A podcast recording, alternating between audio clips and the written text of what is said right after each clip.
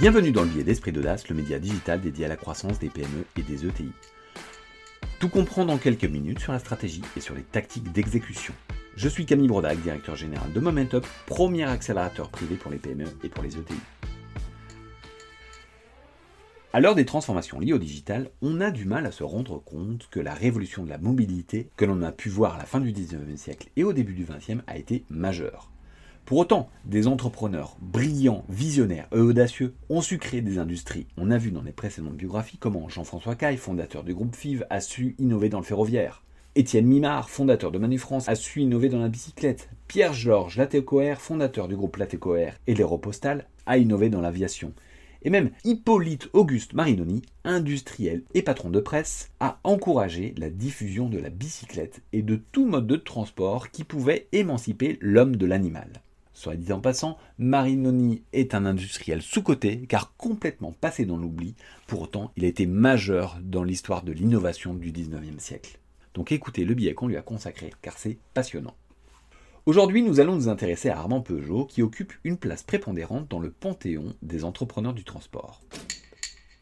Le 18 juin 1849, à Valentigney, dans le Doubs, naît Armand Peugeot dans une famille d'industriels, d'abord meuniers, qui sont devenus industriels pendant les guerres napoléoniennes. Il fabrique notamment des moulins à café, des ressorts pour l'horlogerie, des outils, des lames de scie, etc. Il faut avoir qu'on est à côté du Jura, donc il y a des forêts, donc il y a des bûcherons, donc il y a un gros besoin de scie, et que les scies de Peugeot se vendent très bien. D'ailleurs, c'est à cette époque qu'ils prennent l'emblème du lion, car le lion représente les trois qualités de leur lame, vitesse de coupe, dureté des dents, souplesse de la lame. Ce lion fait également écho au lion présent sur les armoiries de Franche-Comté. Armand est un élève brillant. Il a un parcours prestigieux et est diplômé de Centrale Paris. Curieux, visionnaire et innovateur, il s'est un peu baladé notamment à Leeds en Angleterre, qui était le temple de l'industrie de l'époque. C'est là qu'il découvre l'usage par la bourgeoisie anglaise d'un mode de transport nouveau et original, la bicyclette. Donc pour rappel, l'ancêtre de la bicyclette a été inventé en 1817 par le baron Karl Dres von Sauerbrunn et n'avait ni pédale ni chaîne, on le connaît aujourd'hui sous le nom de Dresienne.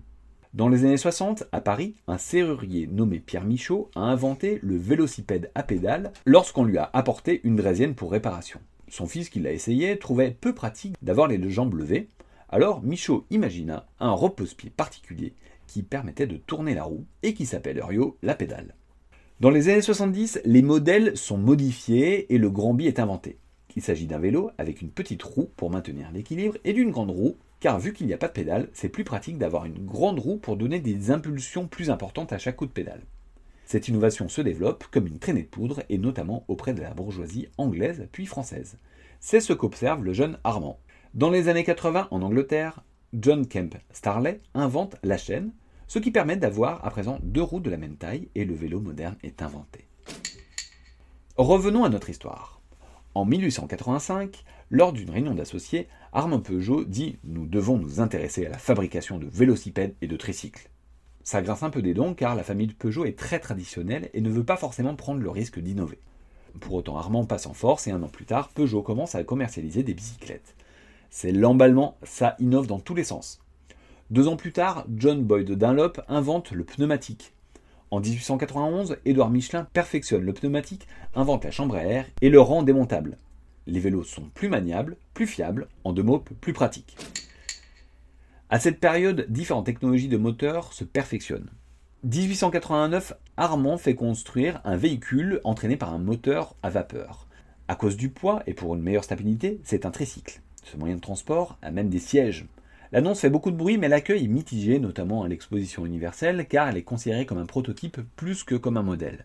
À peu près au même moment, Émile Levasseur, fabricant de moteurs sous licence Daimler, propose à Armand Peugeot de fabriquer des automobiles.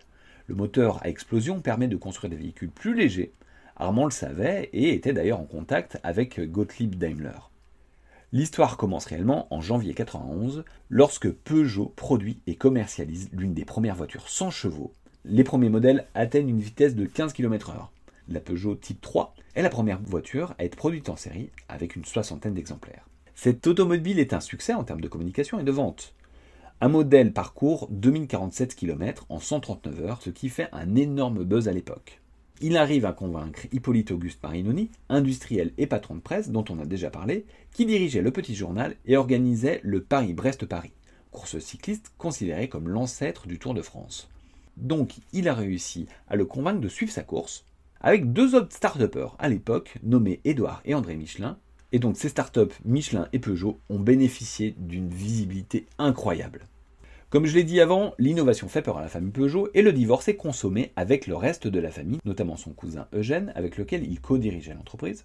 Ce conflit stratégique arrive donc, Armand veut mettre le paquet sur l'automobile et son cousin y croit guère, tant et si bien qu'une scission est opérée. Eugène garde des activités historiques, vélo y compris, et Armand crée la société des automobiles Peugeot qu'il installe à Lille, bien que la principale usine est dans le Doubs à Audincourt. S'ajoutera par la suite l'atelier de Fives à Lille, les produits sont plutôt orientés moyen haut de gamme et voient apparaître différents concurrents, notamment la société Peugeot Lyon, fondée et dirigée par les fils d'Eugène, avec des véhicules plus entrée de gamme. Les deux sociétés fusionneront après le décès d'Eugène quelques années plus tard. La croissance de Peugeot est remarquable. Elle continue de façon incroyable. Des recrutements partout, des usines. Peugeot se développe, ils innovent, ils diversifient dans un marché en ébullition. Ils font des voitures, certes, mais aussi des motos, des camions. À cette époque, l'industrie automobile se structure et la chambre syndicale des constructeurs automobiles est créée avec comme premier président Armand Peugeot qui dirigera le syndicat de 1909 à 1913. Armand Peugeot mourra en 1915, laissant son neveu Robert continuer le développement, tiré d'une certaine façon par la guerre puis la reconstruction. Visionnaire, capitaine d'industrie hors pair, Armand Peugeot aurait été un précurseur d'un genre nouveau, mais il fait également partie de cette poignée d'industriels qui ont su innover dans des marchés naissants et ont modelé des territoires. En effet, qu'aurait été Toulouse si Pierre-Georges Latécoère n'avait pas existé? Qu'aurait été Clermont-Ferrand si la famille Michelin n'avait pas existé? Qu'aurait été Sochaux si Armand Peugeot n'avait pas existé Peugeot aujourd'hui est un acteur majeur de l'industrie automobile qui a su se réinventer au sein de PSA puis de Stellantis, aux côtés d'autres marques tout aussi mythiques qu'actuelles comme Citroën, Alfa Romeo, Chrysler, Fiat, Maserati, Opel et tant d'autres. Ce billet a été réalisé avec Momentup, le réflexe croissance des PME et des ETI. Si vous avez actuellement des réflexions autour de la croissance de votre entreprise, parlons-en. Ce billet est disponible sur toutes les plateformes de podcast et relayé sur les réseaux sociaux, notamment LinkedIn. S'il vous a plu, n'hésitez pas à vous abonner, le noter sur les différentes plateformes de diffusion, les fameuses 5 étoiles, en parler autour de vous et nous laisser des messages et suggestions. À la semaine prochaine!